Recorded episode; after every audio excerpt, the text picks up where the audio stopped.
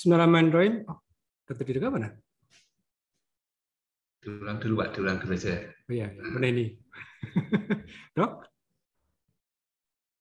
Ya, ya. Ah, oke, oke, oke. Tadi kepencet, sorry. Ya, maaf. Oke, siap. Ya, Bismillah.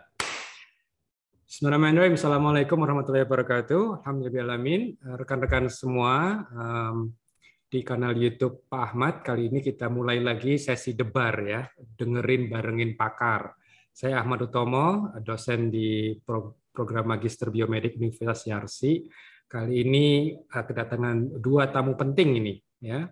Eh, nanti kedua tamu ini akan bercerita ya tentang isu yang terbaru terkait Omikron. Ini apa lagi ini Omikron kan nggak berhenti berhenti gitu ya. Yang pertama adalah Dr. Dirga dan yang kedua adalah Dr. Tonang. Nah, mangga eh, saya persilakan Dr. Dirga untuk memperkenalkan diri ke Sobat Debar ini. Silakan, Dokter. Terima kasih Pak Ahmad, Sobat Debar. Assalamualaikum. Saya Dr. Dirga Saktirambe, dokter spesialis penyakit dalam, sehari-hari merawat pasien COVID-19. Kebetulan saya juga dulu pernah menempuh pendidikan di bidang vaksinologi di University of Siena, uh, Italia. Itu Pak. Ya. Ya. Terima kasih, uh, Dr. Dirga. Dan Dr. Dirga tidak ada konflik kepentingan dok pemegang saham di perusahaan vaksin? Enggak, enggak ada. Konflik tidak, ada. ada. Ya. Ini ya catat ya teman-teman ya tidak ada konflik kepentingan nih kami. Silakan Dr. Tonang. Oke, terima kasih. Selamat malam Pak Ahmad Dr. Dirga. Assalamualaikum warahmatullahi wabarakatuh. Waalaikumsalam warahmatullahi wabarakatuh. Nama saya Tonang, Tonang Dwi Ardianto. Sehari ini saya seorang clinical pathologist di bidang khusus bidang imunologi dan juga saya bekerja sebagai salah seorang manajemen rumah sakit ya, di Indonesia ini. Dan tadi betul tidak ada konflik kepentingan, saya tidak punya saham, tidak punya posisi apa pun terkait dengan eh, produsen eh, vaksin. Eh, demikian, semoga Pak Ahmad. Ya, terima kasih Dr. Eh, Tonang. Baik, eh, rekan-rekan sekalian, karena sekarang ini lagi musimnya di mana-mana ya, eh, media sosial, di koran gitu kan, ngomongin banyak Omikron. Bahkan sekarang ada namanya anaknya Omikron gitu ya. Dia sudah mulai bertambah lagi gitu. Nah, tapi pertanyaan eh, dasarnya ya kita awali dulu. Sebetulnya ini kan masih COVID ya. Eh, ke Dokter Dirga, eh, apa ya urgensinya untuk mengetahui apa ini ke Omikron kah? Dulu kita namanya Delta kah? Kenapa sih nggak cukup dibilang ya ini kan masih COVID gitu. Kenapa sih harus dikasih nama lagi malah bikin bingung gitu? Karena nanti takutnya abjadnya habis nanti abjad Yunaninya gitu. Iya, Monggo, iya. Dok. Hmm. Jadi memang secara alamiah itu kan virus itu akan terus bermutasi ya. Setiap dia menginfeksi manusia atau orang yang baru, kemungkinan untuk terus bermutasi ada. Mutasi itu tidak selalu menguntungkan virus sebetulnya. Mutasi hmm. tidak selalu berarti negatif karena kalau kita dengar kata mutasi biasanya konotasi selalu negatif. Hmm. Walaupun demikian betul, kadang-kadang mutasi itu merugikan manusia. Seperti yang sekarang ya. Nah, mutasi itu melahirkan berbagai macam varian. Ada alfa, beta, delta, eh, sekarang eh, dengan omikron. Kenapa mesti dibedakan ya? Ah, tidak semua mutasi itu punya signifikansi, punya kepentingan gitu ya. Kenapa mesti diperhatikan? Tapi begitu eh, terdeteksi bahwa ada suatu varian baru yang mungkin daya tularnya lebih cepat ya, mungkin keparahannya lebih tinggi. Nah, itu harus kita perhatikan. Karena tentu e, berpotensi memicu terjadinya lonjakan kasus, terjadinya kematian yang banyak. Kita belajar betul kemarin Juni Juli di Indonesia dengan varian Delta ya, yang meninggal banyak sekali, yang sakit banyak sekali, rumah sakit kolaps. Dan tentu kita tidak ingin demikian. Makanya dengan varian Omicron ini saya ingat betul akhir November ya, tanggal 20-an November, dalam satu kali rapat itu WHO di Jenewa memutuskan langsung ini sebagai variant of concern. Karena hmm. laporan dari Afrika Selatan, dari Botswana itu jelas sekali bahwa ada jenis baru, ada varian baru yang penyebarannya itu cepat sekali di masyarakat. Pak Ahmad. Gitu. Hmm, Oke. Okay. Nah, Dokter Tonang, ini yang varian Omikron ini sebetulnya deteksinya gimana sih? Uh, yang lab yang sekarang ini masih bisa kan dia mengenal sebagai COVID atau emang sebetulnya perlu nih cara khusus untuk membedakan Omikron dengan yang mungkin yang lainnya Delta? Ya, J. Iya, tadi saya malah nambah sedikit dari Dirga. Jadi betul mutasi itu kalau diukur itu uh, ada yang membuat persentase. Jadi ada mutasi yang sebetulnya seperti nothing goes on. Jadi udah ya ada biasa aja gitu. Ada juga mutasi yang justru merugikan virus dia lebih cepat mati. Hmm. Itu juga ada. Nah, itu tentu bagi kita nggak masalah. Ada yang mengatakan bahwa sebetulnya yang berpotensi jadi masalah cuma sekitar dua persen gitu ya begitu. Hanya dua persen tadi yang jadi masalah dokter tidak sampaikan tadi sebagai varian of concern karena memiliki impact yang yang nyata untuk kita gitu. Nah terkait dengan soal deteksi kita includekan dulu eh, tes PCR yang kita punya selama ini sampai saat ini masih mampu mendeteksi semua COVID dari semua varian. Begitu yang kita pegang. Ya, hanya maka orang tanya apakah ini Omicron atau bukan, itu yang PCR biasa belum bisa menjawab. Hmm. Tapi dia tetap bisa mendeteksi COVID. Jadi seandainya ada orang kena COVID yang itu karena varian Omicron, tetap akan positif dengan PCR biasa. Itu yang saya sampaikan dulu. Nah beberapa hari ini eh, orang mungkin mengenal ada yang namanya eh, eh, PCR dengan primer khusus namanya katanya SGTF ya. Hmm. Jadi S gene target failure. Artinya mudahnya kan kalau dia virusnya ini mestinya kalau satu paket ya ketemu yang lain S juga ketemu kan begitu. Hmm. Ini ketemu dari bagian yang lain dari virus, tetapi S-nya kok malah tidak. Nah, ini kemudian berarti S-nya ini diduga ada mutasi, begitu kan? Nah, inilah dia dianggap ini merupakan uh, ke arah uh, Omicron, seperti dengan probable itu. Kemudian ada juga yang membuat reagen khusus, berisi primer khusus yang dia memang membuat sandinya itu dari uh, gen S yang memang berisi mutasi Omicron. Okay. Nah, ini dibalik berarti kalau ketemu S dengan yang regen khusus ini, ini semakin kuat lagi arahnya memang ke arah Omikron. Hmm. Tapi seperti tadi Pak Ahmad sampaikan, katanya muncul anaknya. Sebenarnya memang dari awal dulu sebetulnya kita tahu ada dua sebetulnya kan di Omikron ini, ada yang BA1 dan BA2. Nah, kebetulan reagen yang dibuat itu memang untuk BA1-nya oke, okay, cocok, tapi untuk BA2-nya ini ternyata tidak selalu cocok. Sehingga walaupun sudah menggunakan PCR yang menggunakan primer khusus bisa mendeteksi Omikron, kalau ternyata dia tidak terdeteksi, tapi kita klinisnya yakin sekali nih, kuat sekali arahnya ke Omikron. Ya tetap kita teruskan dengan menggunakan eh, genome sequencing. Maka dapat juga terjadi walaupun SGTF-nya itu atau primer yang khusus itu ternyata tidak mendeteksi Omikron, tetap bisa juga terdeteksi Omikron, Omikron juga bisa. Seperti demikian ini. Nah, eh, bagaimana antigen? Antigen ini menggunakan target dari eh, protein N, sejauh ini protein memang juga ada mutasi tapi belum signifikan mengubah hmm. sehingga dia tetap bisa mendeteksi.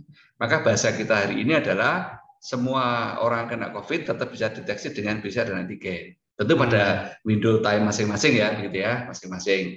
Nah, eh, hanya untuk mengatakan ini Omicron atau bukan, itu perlu yang kita teruskan dengan baik menggunakan beberapa primer khusus yang PCR, maupun kita juga gunakan yang eh, konfirmasi dengan genome sequencing. Demikian, Pak Ahmad. Ya, tapi secara praktis gitu ya. Tadi Dokter Tono sempat mengatakan klinisinya tuh sempat apa yakin gitu. Nah ini ya. ke Dokter Dirga nih, klinisi sampai yakin ini kayaknya Omikron. Memang beda ya dok? Uh, penanganannya ini pasien kena Omikron atau Delta gitu? Penanganannya uh, sama ya, karena kita kan hmm. kan menangani berdasarkan uh, derajat keparahan. Ya, juga hmm. ada panduannya kapan itu COVID ringan, sedang, berat, dan nggak dibedakan mau Delta mau Omikron tidak yang oh, berdasarkan gitu. iya keparahan klinisnya gitu yang kita lihat ya. Cuman memang eh, kita bisa lihat data-data dari eh, beberapa negara yang sudah lebih dulu mengalami gelombang Omikron ini. Contohnya Inggris, di sana ada namanya Joe COVID Study. Jadi orang-orang yang kena Omikron itu ya terkonfirmasi Omikron, mereka melaporkan diri. Nah, oh. hasilnya adalah 50 hanya sekitar 50% yang mengalami gejala klasik COVID ya yang batuk, demam, anosmia itu pada Omikron. Kalau kita lihat hmm. mayoritas justru uh, gejalanya gejala infeksi saluran nafas bagian atas, batuk pilek, sakit tenggorokan, ya kira-kira begitulah gitu. Nah, hmm. anosmianya uh, delta itu memang jauh lebih uh, jelas, lebih banyak daripada anosmianya uh, kehilangan ini ya, ya daya daya, daya penciuman ya.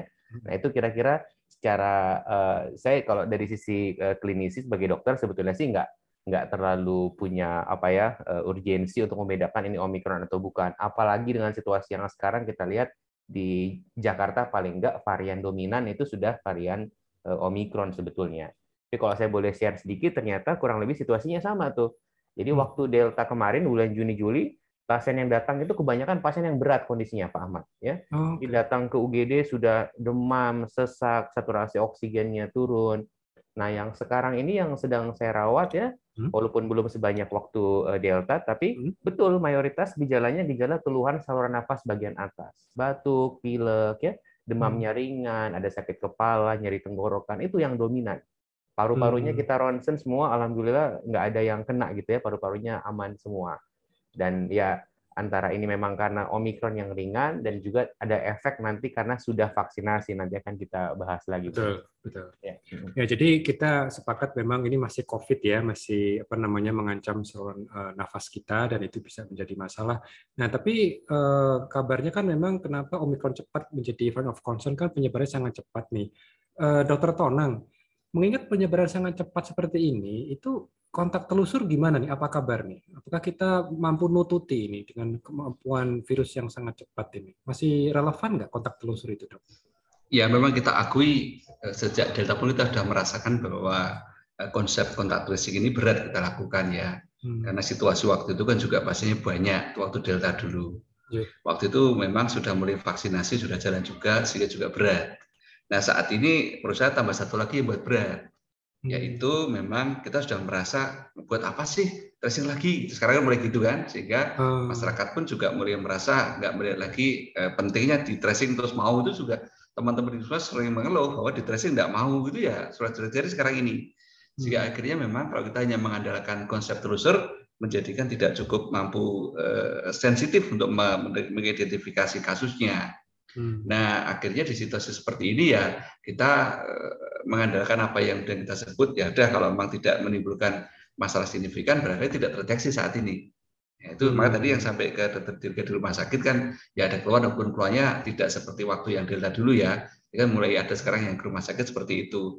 Di luar itu sebenarnya kita punya punya kekhawatiran eh, banyak yang sudah kena sebetulnya tapi eh, kebetulan juga tidak menimbulkan gejala yang khas mencari kontak erat juga tidak mudah, ya akhirnya lolos juga. Itu yang terjadi. Ya, tentu ini hmm. tidak berarti kita seolah terus mengatakan ya sudahlah malah kebetulan juga nggak begitu, tapi memang kelihatannya kan memang sistem tracing kita saat ini kan tidak lagi sekokoh yang waktu uh, sebelum delta, waktu sebelum ada vaksinasi. Sekarang teman-teman di puskesmas sibuk dengan vaksinasi, bebannya juga tinggi, mengenai masyarakat juga sudah mulai enggan, sudah mulai relaktan ya untuk di, dilakukan tracing ya. Ya kita akui memang itu menjadi kendor saat ini. Ya, hmm. kita akhirnya hanya berharap semoga eh, benar bahwa eh, dengan Omikron ini kita berharap minimal ya minimal eh, persentase untuk jadi berat tidak setinggi waktu Delta. Semoga demikian sehingga nanti ya tidak setinggi eh, tidak seberat waktu itu di Juni-Juni dulu. Harapan kita hmm. saat ini seperti itu untuk saat ini. Realistis seperti itu, Pak Ahmad. Hmm. Yeah. Soalnya kan kalau Omikron ini sangat cepat menyebarnya dan ini kayak trennya kan lebih ke arah usia muda juga yang terpapar Dokter Dirga nih anak-anak nih dok, apalagi kita di PTM gitu ya. Hmm. Nanti saya akan kembali ke dokter Tonang mengenai apakah perlu kotak telusur untuk anak-anak nih di sekolah yang terkena gitu ya. Tapi ke dokter Dirga dulu. Untuk anak-anak gimana sih apa kabar? Jadi apakah ini karena sangat mudah menyebar anak-anak juga termasuk yang rentan gimana dok? Ya, jadi memang eh, pembelajaran tatap muka atau PTM ini memang mendapat eh, kritikan yang luas ya di Indonesia karena memang satu eh, anak-anak yang belum divaksinasi pun sudah diminta oleh eh, datang ke sekolah. Padahal dari Ikatan Dokter Indonesia itu meminta sebetulnya anak-anak yang PTM itu harusnya yang sudah lengkap tervaksinasi dua kali. Yang kedua, sekarang 100% PTM-nya, bukan nggak hybrid lagi ya, jadi nggak separuh online, separuh offline. Dan kita lihat di Jakarta aja misalkan ada 90 sekolah yang ditutup tuh akibat ada outbreak di sekolah masing-masing. Nah, memang betul anak-anak secara umum kalau dibandingkan dengan orang dewasa ya, lagi-lagi dibandingkan dengan orang dewasa, memang betul eh, angka eh, keparahannya ya, kematiannya itu lebih rendah dibandingkan dengan lebih orang rendah dewasa. Pada anak ya. Ya, okay. pada anak. Hmm. Resikonya lebih rendah itu betul. Okay. Tapi memang ada perhatian khusus ya di Indonesia itu kematian apa namanya keparahannya cukup tinggi, kematiannya cukup tinggi dibandingkan dengan negara-negara di Asia Tenggara misalkan. Lalu kalau hmm. saya tidak salah ingat 13% ya pasien COVID di Indonesia itu adalah eh, anak-anak. Dan kita tahu juga anak-anak bisa mengalami long COVID, juga bisa mengalami COVID berat ya. Jadi intinya anak-anak pun bisa mengalami eh, COVID yang berat sampai kematian walaupun risikonya tidak seberat eh, pada orang dewasa ya. Termasuk Omikron ini kan juga bisa mengenai anak-anak tentu saja. Jadi hmm. memang kita mesti lebih hati-hati dan saya rasa ya itu suatu situasi yang dinamis. Ada saatnya kalau memang nanti di lapangan situasinya sangat tinggi penularan ya katakanlah bulan Februari, ya mungkin pemerintah harus betul mempertimbangkan untuk menghentikan ya atau membuat hybrid dulu sekolah eh, PTM ini atau offline ini Pak Ahmad. Gitu. Ya, makasih. Dokter Tonang di Solo kan juga saya yakin sudah berjalan ya dok eh, PTM itu kira-kira dasar ada nggak eh, kalau di Jakarta ini ada sebagian sekolah yang ditutup gitu. Nah pertanyaan kalau dengan ilmu kontak telusur dok, bukannya kita bisa mengisolasi kelas yang terkena saja ya dok? Daripada satu sekolah ditutup semua itu gimana? Menurut dokter Tonang gimana? Di, di Solo juga baru aja ada, ada sekolah ya satu SMP satu SMA yang ditutup karena ketemunya cukup banyak eh, hmm. belasan orang yang yang dari antara murid sama gurunya kena. Sebetulnya memang kalau sebelum Omikron ini, ya sampai ke Pak Ahmad ini betul. Jadi kita mulai PTM Solo, begitu nanti ada kasus maka ya dilakukan tracing. Jadi begitu kasus satu kelas misalkan ada satu yang ketemu ya, langsung hmm. kelas itu diliburkan dulu, gitu kan, terus kita lakukan tracing hmm. baik terhadap teman-temannya yang di satu kelas itu maupun juga terhadap keluarganya dari yang sakit tadi itu sudah jalan keluarganya itu. juga okay. ya keluarganya dari pasien yang eh, anak yang anak. tadi keluarganya juga kita tes begitu hmm. kebetulan waktu itu sekitar di bulan Oktober eh, November itu kebetulan kok satu kena yang lain tidak ada yang kena gitu keluarganya juga enggak ya mungkin memang situasi beda waktu itu ya nah sekarang ini di Omicron ini kemarin ketika ada satu sekolah tadi akhirnya menyebar ternyata karena jadi banyak yang ketemu akhirnya dihentikan sekolah itu. Tapi memang soal soal PTM ini memang kita jadikan soal rem sama gas ya. Hmm. Eh, di beberapa daerah memang terus terang kalau kita meneruskan dengan konsep daring itu juga berat terus terang bagi bagi anak-anak. Karena hmm. tentu sumber daya mereka untuk bisa mengikuti secara daring juga tidak semua sama. Eh, saya berpendapat memang ini harus sangat-sangat eh, lokal ya keputusannya bisa terjadi bahwa sekolah ini boleh masuk, ini mungkin tidak, karena memang ya situasi juga beda-beda. Karena itu sebetulnya kita kembali waktu di tahun 2020 ke 2021 itu ada satu kebijakan yang bagus waktu dari kementerian, yaitu serahkan kepada masing-masing sekolah. Itu kan, hmm. itu kan. Jadi apa keputusan Pemda, eh, Pemkop sama Pemkap dan turun ke sekolah sama komite dan turun pada orang tua. Sehingga ada hmm. pilihan bagi mereka. Termasuk misalkan orang tua mengatakan bahwa saya nggak boleh nggak boleh ikut PTM ya sudah, tapi resikonya tahu persis kan begitu kan. Nah ini hmm. mungkin itu satu opsi yang bisa kita kita kedepankan supaya nanti akhirnya kalaupun kita putuskan untuk PTM itu ya baik sekolah orang tua juga sama-sama paham gitu. Hmm. Ya, sekarang ini kan betul kesan seolah kan dipaksakan semua harus PTM. Padahal hmm. mungkin ada orang tua yang masih keberatan. Hmm. Ya barangkali bagi sebagian orang tua yang keberatan, tapi dia punya sumber daya ya bisa aja nggak PTM, tapi mungkin dia punya cara lain untuk menjaga anaknya tetap bisa uh, mengikuti kan juga mungkin caranya itu monggo. Nah itu mungkin lebih realistis untuk saat ini. Dan dengan demikian memang ya tidak bisa kita samakan misalnya bahwa Jakarta bagaimana, Solo bagaimana, memang hmm. akan ada beda. Bahkan Solo dengan sekitar Solo bisa juga beda. Ya, kan? hmm. Capaian vaksinasi Solo bagaimana, sekitar Solo bagaimana, juga beda-beda terserah kondisinya. Kalau udah bicara mengenai tadi resources untuk bisa mengikuti secara daring kan, ya kalau kita agak keluar dari Solo aja kan juga sudah kelihatan berat itu bagi anak-anak orang tua untuk bisa daring kan. Hmm. Sumber daya artinya itu Eh, teknologinya, eh, alat gadgetnya juga juga berpengaruh sekali sehingga memang pilihan untuk PTN itu pilihan yang yang berat diputuskan bukan bukan semata-mata harus PTN atau tidak, tapi memang pertimbangannya banyak. Nah, karena itulah maka kan menjadi satu sifatnya betul-betul sangat sangat sangat sangat lokal betul. Artinya setiap sekolah bisa buat keputusan yang bisa beda dengan sekitarnya. Itu saya kira lebih realistis. Gitu Pak Ahmad. Ya, makasih. Dan tadi disampaikan mengenai vaksin juga ya, ketika juga uh, berharap sebetulnya kalau mau PTM juga vaksin dulu gitu. Tapi ini yang juga lagi topik yang hangat yang mengenai vaksin ini, apalagi terkait Omikron, sekarang datanya sudah muncul, ada tiga orang meninggal ya uh, karena Omikron. Jadi kalau uh, dulu itu di sekitar awal Januari ini apa mild, apalagi mungkin tadinya flu pilek ya, dirga ya. Tapi sekarang kita sudah punya tiga kasus eh, meninggal eh, karena Omikron. Jadi betul-betul diidentifikasi Omikron. Jadi menarik ini. Jadi tiga ini perwakilannya masing-masing. Yang satu belum divaksin, ya, dan itu konsisten ya dengan eh, data bahwa emang ini kayak pandemi ada yang unvaccinated. Tapi yang menarik yang dua lainnya nih dok. Yang kedua dia sudah vaksin dua kali, dan yang ketiga dia bahkan sudah booster gitu. Nah ini bisa tolong dijelaskan apalagi sekarang ini lagi ramai juga nih. Apa namanya? Wah ini kita setiap ada varian baru booster. Ini kapan selesainya? Seperti gitu. Jangan-jangan ini ada bisnis vaksin bermain di sini gitu ya, ya dok. ya, nah monggo dok. Gimana sih saat ilmunya gimana? Apa yang terjadi sebetulnya jadi betul eh, per hari ini kita dapat keterangannya ada tiga eh, pasien Indonesia yang mengalami kematian pasien Omikron jadi tadi betul satu usia supaya nggak salah saya bacakan 64 tahun komorbidnya jantung, sakit gula, dan belum divaksinasi ya. Yang kedua, 54 tahun, belum belum lansia nih, punya komorbid dan sudah divaksinasi dua kali. Yang ketiga, lansia 78 tahun, sudah vaksinasi booster ya tiga kali dan punya komorbid jantung. Nah, memang ini di masyarakat menimbulkan persepsi. Lah kalau udah divaksinasi kok meninggal juga gitu kira-kira ya? Karena memang harapannya masyarakat kan terhadap vaksin itu tinggi sekali. Bahkan kalau bisa kalau udah vaksinasi nggak kena COVID lah gitu ya. Itu hmm. harapan masyarakat. Jadi saya perlu sampaikan bahwa eh, vaksin itu memang sudah katakanlah tidak lagi efektif dalam mencegah infeksi. Ya, artinya semua orang yang sudah divaksinasi itu masih bisa kena COVID, termasuk Omikron. Tapi alhamdulillah sampai hari ini vaksin itu masih efektif mencegah COVID yang berat. Artinya kita masuk di rumah sakit, dirawat, masuk ICU pakai ventilator, termasuk kematian akibat COVID itu masih sangat efektif. Ya.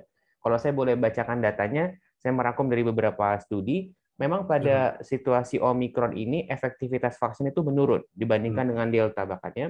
Jadi efektivitas vaksin dalam mencegah COVID yang berat pada Omikron itu bergeser 44 sampai 57 persen tanpa booster. 44 tanpa booster ya. 44 okay. sampai 50 tanpa booster. Hmm. Begitu di booster diberikan suntikan yang ketiga, efektivitasnya naik 83 sampai 90 persen, hampir dua kali lipatnya hmm. ya, untuk mencegah COVID yang berat. Nah, terkait oh, tadi ada ini vaksin apa aja atau vaksin tertentu yang tadi dokter sebutkan? Vaksin apa saja, tapi okay. memang penelitiannya mayoritas vaksin mRNA ya, okay. Pfizer dan Moderna yang memang kita anggap efektivitasnya mungkin uh, paling baik selama ini dari hasil penelitian ya.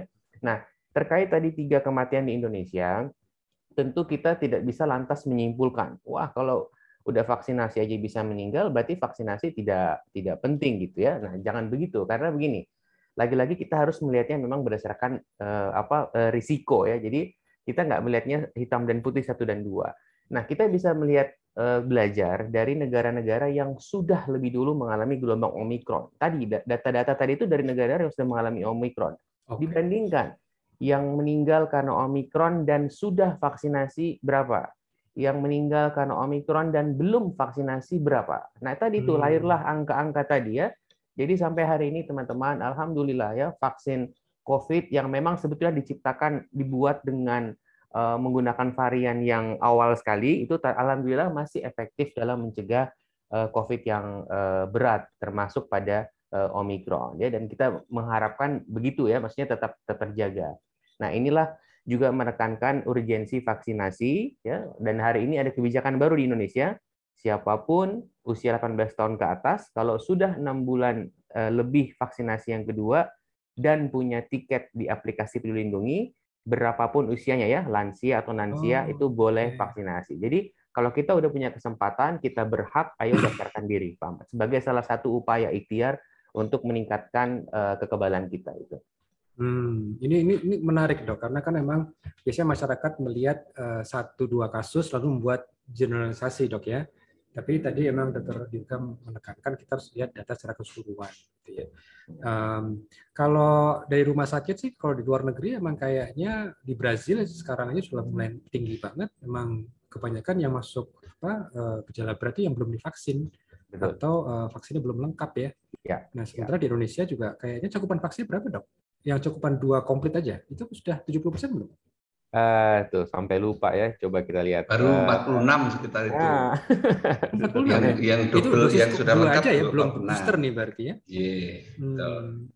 Kalau angka dari Kemenkes resmi 60 persen untuk tenang ya total vaksinasi yang kedua. Ya, karena dia menghitung kesasaran. Ya. Kalau ke populasi 46 persen, kalau kita ngitung kesasaran yang target sasaran yang 208 memang betul 66 persen.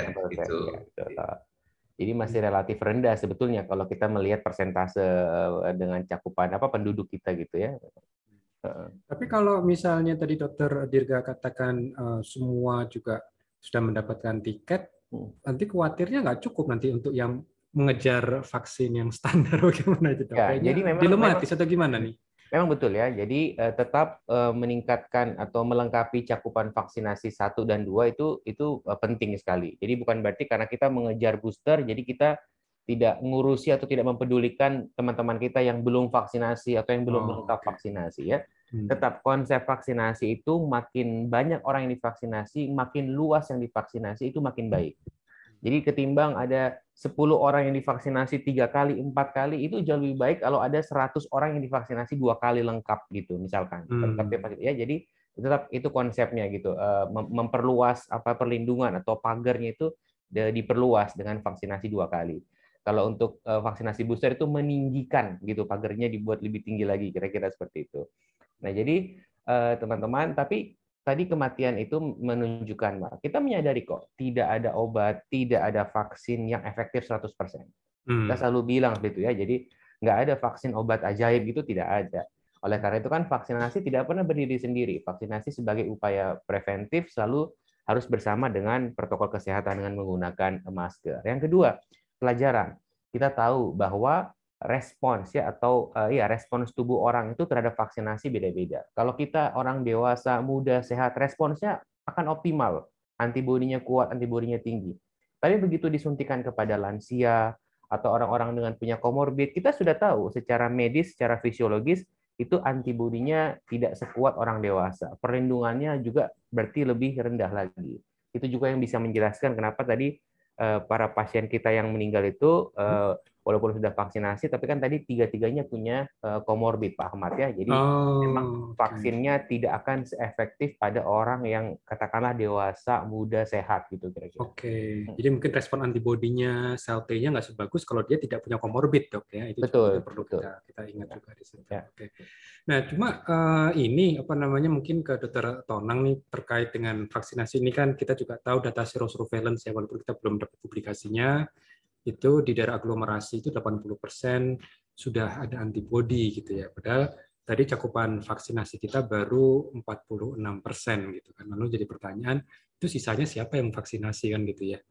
Nah, tapi eh, kalaupun nih kita 80% sudah eh, apa namanya punya antibodi ini gimana sih dok sebenarnya mengenai antibodi ini? Apakah memang kalau sudah punya antibodi ini ya sudah nggak usah divaksinasi atau gimana? Karena kenyataannya ketika pasien datang ke rumah sakit apakah memang pasien dicek dulu punya antibodi apa enggak? Soalnya kan tahunya dia vaksin nggak vaksin kan pasti dari peduli lindungi kan, bukan bukan berdasarkan oh ternyata kamu baru punya IgM nih, berarti kamu kayaknya baru aja terinfeksi gitu kan. Tapi kalau punya IgG kayaknya udah pernah. Gimana nih dok sebetulnya iya, mengenai iya. politik antibodi ini iya. sebenarnya? Saya tadi terkesan anu kalimat yang sering saya ulang di Twitter yang dipakai di samping Twitter juga tidak ada yang 100% ya kalau kita nunggu satu persen ya pernah ada soalnya. Nah, cuman memang soal angka ini tadi sedikit sebelum jawab pertanyaan Pak Ahmad, soal angka ini memang gimana ya? Kita harusnya itu berpikirnya memang harus jernih melihat seluruhnya ya. Mau tidak mau memang tidak ada orang yang mengatakan saya mau jadi yang sekian persen itu ya tidak ada yang mau. Tapi kalau kita berpikir luas lagi kan pertanyaan kita kalau kita mengatakan ada satu dua orang yang begitu terus kita katakan semua nggak boleh divaksin apa kita juga sanggup menanggung risiko untuk semua orang juga nah, itu yang kita sampaikan begitu nah kembali pertanyaan tadi Pak Ahmad tadi memang surveillance yang kita punya kan cukup tinggi ya, 86,6 persen. Di beberapa daerah bahkan ada sampai 90 lebih, seperti Jakarta 90 lebih. Nah, kita memang beberapa publikasi resminya, J, yang eh, kita sampaikan begini, antibodi itu satu bagian dari sistem imun. Pertahanan kita itu dibentuk tidak hanya antibodi, tapi juga ada sisi yang selulernya. Nah, antibodi saja memang eh, tentu punya hubungan dengan seberapa kita mampu melawan virus, iya. Tetapi sebetulnya antibodi saja belum cukup mewakili semuanya, gitu kan? Nah kalau kita mau ideal sekali ya orangnya itu langsung dikasih virus kok COVID, kuat nggak itu? Tapi kan nggak mungkin, itu kan tidak etis ya. Langkah kedua kita coba temukan serum kita dengan eh, virus yang hidup, tapi di laboratorium gitu mampu nggak kita menghadang pertumbuhan virus kan begitu. Ini yang yang lapis kedua yang kita harapkan. Tapi juga ini pelaksanaannya susah karena butuh lab yang security yang tinggi, kemudian pekerjaannya cukup membutuhkan waktu. Jadi nggak mungkin kita meriksa banyak orang kan nggak mungkin. Bisanya untuk penelitian. Nah lapis kedua ini sebenarnya yang kita harapkan. Lapis ketiga itu adalah yang sudah kita coba dengan serum kita. Kita ketemukan dengan protein S-nya virus COVID ini sebenarnya cukup cukup tengah-tengah. Artinya tengah-tengah itu mewakili betul kemampuan serum kita untuk menghadang virus, tapi juga bisa bisa dilaksanakan tanpa harus di BSL 3, tanpa harus di lab yang sangat sangat secure itu bisa kita lakukan. Hanya memang ini belum cukup berkembang. ini baru mulai eh, beberapa lab mulai menginisiasi untuk ke sana. Tapi belum, belum. Nah, lapis berikutnya baru kita bicara yang antibody tadi. Nah, padahal kita tahu sebetulnya antibodi tadi belum mewakili semuanya sebetulnya. Jadi antibodi tidak secara langsung menggambarkan kemampuan kita seberapa tidak. Walaupun tentu antibodi punya peran. Nah, susahnya adalah kalau kita bicara misalnya seperti hepatitis B, kita sudah tahu tuh hepatitis B sudah kita ukur, sudah punya pengalaman bertahun-tahun bahwa kalau kita punya eh, anti hepatitis B itu sekian, itu cukup untuk melawan infeksi. Itu sudah ketemu angkanya di sana. Eh, begitu kita nanti diukur, oh Anda sudah sudah di atas eh, batas ini, oke okay, aman. Oh, Anda bawah ini oke, okay, kasih booster itu sudah sudah kita tahu. Nah di dalam COVID ini kita belum punya data itu kita belum punya data tentang seberapa antibodi punya correlate of protection ya terhadap uh, korelasi terhadap proteksi terhadap virusnya seberapa itu kita juga belum tahu persis berapa sebetulnya kadar minimalnya. Nah, dok, karena situasi dua tahun loh, Dok. Masa masih belum tahu nih? Ya karena masih bergerak terus. Hmm. Karena masih bergerak terus nih. Masih ada lagi yang varian-varian baru lagi kan kita belum berani. Jadi waktu sebetulnya waktu Delta ya, menjelang Delta itu sudah ada yang mulai mencoba mengira-ira. Kami membuat estimasi sekian gitu. Hmm. Tiba-tiba dapat delta, loh ternyata kok masih belum kuat juga. Karena tarik mundur lagi, belum berani. Kemarin ketika dari delta sudah turun, ada yang mulai mencoba lagi. Kita coba ngitung-ngitung mana yang kira-kira kekuatan sekian gitu kan. Tapi begitu ini sekarang Omikron muncul lagi. Nah, belum berani lagi. Ya, kan begitu ceritanya. Jadi kalau hepatitis B kan sejak tahun 86 vaksinnya ada, Kan terus bergerak itu kan mutasinya sedikit sekali sehingga sudah bisa kata-katakan sekian berani begitu. Nah karena kita belum ini saat ini maka memang ya kita tadi hasil sero surveillance mengatakan 86 ini ya kita bersyukurnya berarti dia sudah punya antibody. Di balik itu dia punya sel memori. Yang kita kita syukuri. Artinya kita syukuri adalah seandainya pun nanti antibody itu pada kadar yang mungkin belum cukup untuk melawan eh, virus COVID ini, tapi sel memori. Ya sel memori ini yang kita harapkan nanti kalau dia ketemu virus COVID lagi, dia bisa memicu lagi antibodi naik lagi. Kan begitu. Tadi misalkan Dr. Dirga sampaikan setelah kita dengan dua kali dosis vaksin, ketemu Omikron ternyata turun sekitar 44 sampai sekian persen tadi 50 sekian persen. Begitu diberi booster, ini kan seperti dipancing lagi, dia naik lagi ke atas lagi. Kan begitu yang kita harapkan. Nah, Artinya memang memiliki angka surveillance ini tidak semata-mata kita bisa katakan berarti sudah sekarang kebal, tidak begitu sebetulnya. Tidak begitu. Hmm. Hanya dia punya model dulu. gimana itu? Karena kan kalau udah 80% katanya target uh, apa herd immunity katanya nah, kan 70%. Nah, makanya juga ketawa nih, Dok. Gimana, Dok? Masih ya, perlu kan memang tadi ini belum ini kan belum menggambarkan betul kekuatan tadi, tapi tetap kita syukuri karena berarti dia sudah punya cadangan dulu untuk bisa produksi antibodi yang tinggi lagi kan begitu ke sana. Okay. Nah, tadi kembali ke yang kita awal tadi, kalau kita bahas mengenai kemampuan itu kan kita tidak bisa semata-mata melepaskan bahwa ada satu dua orang yang meninggal karena sudah vaksin sudah booster. Kan tidak berarti mengatakan nanti vaksin tidak bermanfaat kan tidak begitu ya. Dan betul tadi bahwa eh, sangat ditentukan betul oleh situasi sekitarnya seberapapun kita punya antibodi yang tinggi tapi sekitar kita itu masih dikeroyok virus yang tinggi ya kita tetap tetap berat juga kan Boleh begitu. Juga, ya. Nah yang kemarin sempat ramai kan karena CDC memberikan rilis, sebenarnya CDC itu ngomongnya nggak nggak seperti itu tapi kan ditangkap beritanya kan menjadi seolah-olah kalau eh, seorang penyintas lebih kuat daripada dapat vaksin dua kali kan sebenarnya tidak begitu bahasanya di sana. Dia hanya hmm. mengatakan bahwa dalam kurun waktu sebelum Delta sebetulnya orang yang divaksin dua kali itu efektivitasnya tinggi melebihi yang penyintas sebetulnya begitu. Hmm. dia sudah berjalan ya, ini masuk ke delta dia sudah mulai turun antibodi dari vaksin tadi. Nah begitu di titik inilah maka begitu kena lagi ada serangan dari dari delta waktu itu maka yang memang semula penyintas itu segera bisa bentuk lagi kemampuan dia. Yang vaksin ini memang lebih lambat sehingga akhirnya kan seolah sekilas seolah bahwa penyintas lebih kuat daripada yang divaksin hmm. saja. Tapi kalau kita bicara secara umum mengenai kelompok yang divaksin yang tidak divaksin tetap saja yang tidak divaksin tetap enam kali lipat lebih berisiko kena infeksi dan 12 kali lipat masuk rumah sakit tetap. Tapi orang ngambil berita cuma satu, yaitu penyintas sudah lebih kuat tidak perlu divaksin lagi. Ini yang kita luruskan. Tetap hmm. yang paling kuat adalah orang yang sudah pernah kena diberi vaksin itu yang paling kuat. Itu begitu yang kita dapat sampai ini. Nah ini yang kita sampaikan. Nah, orang tanya lagi, dok kenapa dok kalau orang penyintas dengan dapat vaksin kok yang penyintas lebih kuat untuk nahan infeksi, tetapi dalam sakitnya paru-paru sebetulnya sama. Jadi ceritanya adalah karena kalau orang di vaksin itu kan dapatnya dari intramuskular ya. Beda dengan kalau kita kena virus kan lewatnya saluran nafas. nafas. Ya kalau saluran nafas itu kan di sana juga terbentuk antibodi, terbentuk juga sel-sel memori kan begitu. Tapi kalau kita divaksin itu kan cuma di eh, intramuskular, di otot, nanti yang kuat di paru-paru begitu. Sehingga memang dalam hal mencegah infeksinya lebih kuat yang penyintas, betul, itu logis. Tetapi dalam hal kita menahan terjadinya gejala berat sebetulnya yang divaksin juga tetap kuat, sama saja kan begitu. Nah ini ini kita luruskan ya biar tidak salah paham seolah-olah udah dua kali tidak perlu vaksin lagi. Ya Pak Ahmad, hmm. Ya, jadi memang berarti terjadi apa yang disebut dengan waning immunity ya. Jadi tetap ada. Sudah itu sebenarnya terjadi baik penyintas maupun bukan oh, juga sama.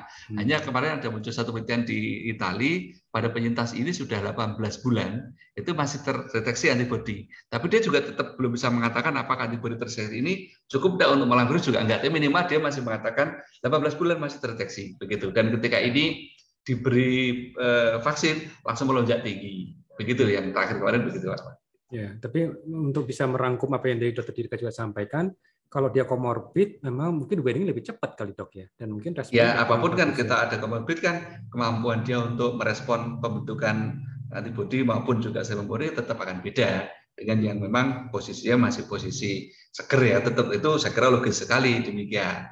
Nah ya kadang-kadang teman-teman di lapangan itu kan ini apa apa kok dikatakan karena komorbid ya, inilah yang kadang-kadang kita balik dulu waktu kita itu eh, awal-awal kan kalau ada orang meninggal kan kita juga bilang itu bukan karena COVID itu, karena COVID kan begitu kan. Sekarang setelah ada vaksin, ada meninggal itu karena vaksin itu. Nah ini kan sebenarnya nggak fair juga. Ya kita sama-sama memang tentu eh, eh, setiap kasus itu harus ditelusuri betul sehingga kita tidak bisa memastikan betul sebelum ada penelusuran kan begitu masalahnya. Gitu Pak. Ya, emang mengenai antibody ini agak rumit ya. Soalnya kan mungkin kita tidak hanya melihat total antibody, tapi harusnya kan yang neutralizing antibody. Betul, maka tadi kan nah, yang lapis kedua tadi. Iya. Betul. Nah, cuma saya kadang mikir ya, kan teman-teman yang tidak suka divaksin kan banyak ya. Dan apalagi kabarnya kemarin itu ada demo di depan Kemenkes yang apa namanya penolakan masif gitu.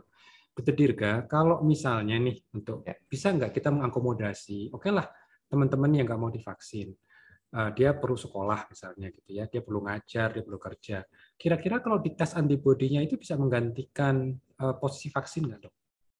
Ya, kalau secara uh, medis ya mungkin pada saat dites itu ya kemudian antibodinya tinggi ya kita bisa bilang bisa dia punya perlindungan. Tapi tadi kan baik antibodi yang divaksinasi atau antibodi orang yang sakit kan dinamis suatu saat akan turun dan tetap rekomendasinya adalah para penyintas yang punya antibodi tetap untuk divaksinasi. Nah, saya mau minjem Dokter Tonang nih perkataan Dokter Tonang eh, bahan hmm. kuliahnya beliau ya. Jadi ada tiga manfaat orang yang divaksinasi. Ya. Hmm. Yang pertama dirinya sendiri itu terhindar dari COVID yang berat ya karena uh, karena punya antibodi gitu. Yang yang kedua kalau sampai dia terinfeksi COVID kalau sudah vaksinasi, durasi sakitnya itu jauh lebih singkat daripada orang yang tidak divaksinasi. Jadi kalau yang satu mungkin 3 sampai 5 hari, yang satu bisa 7 sampai 14 hari katakan begitu ya karena sudah punya antibodi. Yang ketiga nih, ini yang penting sekali. Manfaat untuk orang lain. Jadi orang yang sudah divaksinasi kalau dia terinfeksi karena sudah punya antibodi, hmm. maka jumlah virus di tubuhnya itu jauh lebih rendah daripada orang yang belum vaksinasi. Hmm. Karena jumlah virus di tubuhnya lebih rendah, di saluran nafasnya lebih rendah, maka kemungkinan untuk menularkan ke orang lain juga lebih kecil. Hmm. Ya, jadi ini eh, vaksinasi selain untuk diri sendiri juga untuk melindungi orang-orang di sekitar kita. Apalagi kalau yang berhubungan dengan orang banyak tadi tenaga pendidik segala macamnya, saya sangat menganjurkan ayo teman-teman tidak usah maksudnya kita udah punya data yang sangat jelas sekali sekarang ya jutaan orang vaksinasi di seluruh dunia. Alhamdulillah vaksin itu aman alhamdulillah vaksin itu efektif. Ada KIPI betul tapi kita selalu komunikasikan ya KIPI itu begini begini begini dan tidak perlu panik. Alhamdulillah sampai hari ini di Indonesia tidak ada satupun kematian yang terkonfirmasi karena ya karena vaksin itu tidak ada itu rilis dari Komnas KIPI gitu. jadi hmm. nggak ada kematian yang meninggal disebabkan langsung oleh vaksin itu tidak ada alhamdulillah gitu ya hmm. jadi itu vaksin aman kalau ada demam batuk eh, demam apa nyeri tenggorok eh, nyeri di, di bekas suntikan sumeng sakit kepala lemes lapar ngantuk itu wajar sekali itu tanda vaksinnya bekerja walaupun memang tidak nyaman tidak perlu khawatir teman-teman gitu. Ya, terima kasih Dr. Dirgani penekanan yang luar biasa ya karena emang kalau kita di media itu kan apalagi yang kasus Jombang anak-anak gitu ya itu kan selalu diangkat terus itu dok ya. wah ini vaksin bunuhmu gitu ya sama juga sih seperti kayak yang meninggal itu meninggal di rumah sakit gitu uh, ada apakah kesalahan SOP Iya, jadi ya sopir lagi ya. ya, ya. Jadi itu apa namanya? Emang mungkin karena pemahaman statistiknya juga tidak pas ya. Karena kenyataannya kan yang masuk rumah sakit itu kan nggak bukan berarti yang semua yang masuk rumah sakit meninggal semua kan. Toh ada banyak yang sembuh iya. juga sebetulnya gitu. Tapi ini mungkin tantangan kita dalam edukasi ya dok ya. Ya, Ya, Dok, ini mungkin uh, di sekitar 10 menit terakhir ya uh, dalam perbincangan kita. Ini sebentar lagi kan Ramadan ya. Nah, setelah Ramadan kita mau lebaran gitu ya. Nah, ini mungkin saya ke Dr. Dirga dulu nih, Dok. Nah, kita dengar dari pemerintah uh, mengeluarkan apa semacam prediksi ya. Uh, tapi saya, berharap prediksinya juga keliru kalau bisa gitu. Tapi sebenarnya gimana sih, Dok? Apakah nanti kita bisa mudik nggak gitu. Nah, ini iya. sekaligus saran nih dari perspektif Dr. Dirga terhadap teman-teman bagaimana menghadapi ya. ini menjelang Lebaran ini. Ada ada anggapan ya, anggapan uh, sinis ya di media sosial gitu. Ini kok setiap jelang Ramadan, jelang Lebaran, jelang mudik, COVID ini kok naik gitu. Jangan-jangan sengaja dibikin naik, jangan-jangan sengaja ada varian baru ya. Tentu eh, teman-teman tidak demikian ya. Tentu Eh, ini kan para ahli ya, Dokter Tonang, Pak Ahmad, kita semua juga kan memantau secara ilmiah lah ya. Kita bisa eh, insya Allah dengan tahulah mana hal-hal yang memang wajar, alamiah, mana yang memang dibuat-buat ya. ya memang sampai hari ini eh, kalau kebetulan memang seperti itu polanya. Tapi untuk Omikron kita jangan ini dulu, jangan berkecil hati dulu. Ini belum terjadi. Ya kemarin Delta udah kita hadapi Juni Juli memang ada prediksi betul nanti uh, Februari Maret uh, akan terjadi puncak Omikron sehingga kita mungkin nggak bisa teraweh uh, di masjid nggak bisa tentu kita tidak ingin demikian masih ada waktu kok masih ada waktu untuk mencegah untuk membalikan prediksi itu gitu ya kita berharap sekali lagi uh, seandainya pun kasus itu ada apa ada lonjakan di masyarakat tapi semoga lonjakannya tidak terlalu tinggi rumah sakit tidak kolaps, yang meninggal uh, uh, tidak banyak ya kalau bisa mungkin tidak ada gitu. Gimana caranya? Kita koreksi diri kita sendiri dulu aja. Kita memperkuat ya. Tadi saya selalu bilang satu uh, setiap keluar rumah ayo kita pakai masker lagi. Kita mulai kendor nih kan disiplinnya. Yang kedua, hindari ya, saya bilang hindari bukan batasi. Hindari berkumpul buka masker di ruang tertutup yang ramai. Contoh restoran dan kafe indoor. Ya, yang kedua, misalkan food court mall, nggak usah dulu pada periode sekarang karena lagi tinggi penularan. Kalau pengen makan minum bungkus take away aja. Karena memang sebegitu pentingnya sirkulasi ventilasi udara ketika ada orang-orang yang berkumpul di satu tempat ya kalau tertutup itu jauh sekali meningkat risiko penularannya. Eh, yang ketiga mungkin eh, batasi mobilisasi yang nggak penting yang mau jalan-jalan ya ditunda dulu lah ya. Nanti kalau udah reda boleh lagi. Yang keempat lengkapi vaksinasi termasuk eh, booster. Dan yang terakhir kalau kita batuk pilek kita harus tes, kita swab. Boleh antigen, boleh PCR, silakan. Tujuannya apa sih? Memutus rantai penularan. Kita insya Allah kalau udah vaksinasi, kita mungkin masih sehat, masih apa, insya Allah kita dengan COVID dan Omicron kita akan bertahan, kita akan survive tapi jangan sampai kita nularin ke orang-orang yang rentan, lansia, belum vaksinasi, komorbid. Mereka bisa meninggal ya. Jadi tujuan PCR itu walaupun cuma batuk pilek kita swab untuk tahu oh saya COVID saya mesti di rumah isolasi 10-14 hari supaya saya nggak nularin ke orang lain kita bisa memutus penularan. Itu Pak Ahmad. Terima kasih Dr. Dirga. Dr. Tonang, ini karena Solo biasanya destinasi utama nih ketika mudik ini. Kesiapan Solo gimana nih seandainya eh, apa namanya kita mudik tapi mudiknya pakai prokes loh dok gitu gimana dok? J sebelum itu gini di India itu ada ada yang memodelkan skenario ya di India itu memodelkan skenario uh, dengan suatu asumsi tentang berapa banyak orang yang masih rentan ya kalau kita anggap aja dari 30, 60 sampai 100 persen yang rentan begitu. Mereka membuat model tentang gelombang. Nah, kalau di India itu diperkirakan bahwa semua gelombang tadi, baik dengan 30, 60 maupun 100 persen itu tetap akan eh, berakhir di awal April. Bedanya hanya di ketinggian gelombangnya yang akan lebih tinggi kalau memang jumlah orang yang masih rentan itu semakin tinggi. Eh, kita tentu tidak berharap eh, apa ya buruk. Kalau kita sih berharap kalau bisa seperti skenario India itu menurut saya skenario yang kita harapkan waktu kita dulu bicara delta, kita juga mirip India walaupun kita telat, artinya lebih lebih dulu sana kita baru naik ya. Tuh, nah saat ini juga kita lihat India itu kemarin sudah mulai naik, kita belum. Jadi sekarang kita mulai terasa naiknya, tapi moga-moga sih kita berharap seperti yang disebutkan di India itu moga-moga cocok dengan kita. Tapi semua itu betul-betul kita sampaikan, kita selalu harus bersiap untuk kemudian yang terburuk, walaupun kita berharap yang terbaik seperti India tadi. Ya, yang tadi sudah ada lima langkah, mau tidak mau kita ikuti. Dan yang paling penting terakhir tadi, yaitu bahwa ukuran kita adalah peduli pada orang lain. Kita boleh aja katakanlah menganggap kita sudah nggak peduli silahkan, tapi jangan sampai kita menjadi orang yang melakukan pada orang lain. Seperti itu poinnya. Dengan cara ya monggo mau prokesnya mau vaksinnya, tapi semua dibungkus dengan kata-kata tadi sehingga kita merasa ini kita lakukan karena kita punya tanggung jawab gitu loh boleh aja kita merasa saya nggak butuh ini, saya nggak butuh itu, saya nggak peduli kena sebagainya. Tetapi ya kalau anda yakin tidak jadi sumber bagi orang lain. Nah kalau itu yang kita pegang maka akan lebih mudah berusaha untuk kita sama-sama sepakati bahwa tidak ada orang yang ingin dirugikan oleh orang lain. Maka ya jangan pernah jadi orang yang merugikan orang lain kan begitu. Kata Pak Ahmad. Nah untuk Solo sebagaimana memang tahun lalu dan eh, tahun sebelumnya juga selalu memang Solo ini titik yang tidak mudah. Kita itu kota transit terus terang Orang kalau mau dari Jakarta mau ke Jawa Timur juga lewat Solo dulu, orang mau ke mana lewat Solo dulu, jadi hubnya di Solo. Satu sisi itu menguntungkan secara ekonomis, tapi dalam situasi hari ini agak berat jadinya. Solo pernah punya penampungan uh, karantina terpusat untuk uh, pemudik pernah, kita juga pernah melakukan penyekatan juga pernah. Sekarang kita juga lakukan dengan membuat di asrama haji itu untuk menyediakan bagi yang harus isolasi juga pernah. Nah, untuk saat ini Bang Solo belum ada gerakan khusus untuk mengantisipasi soal mudik ini. Kalau saya merasa kita perlu melihat dulu, nanti sampai pertengahan Februari kayak apa lah.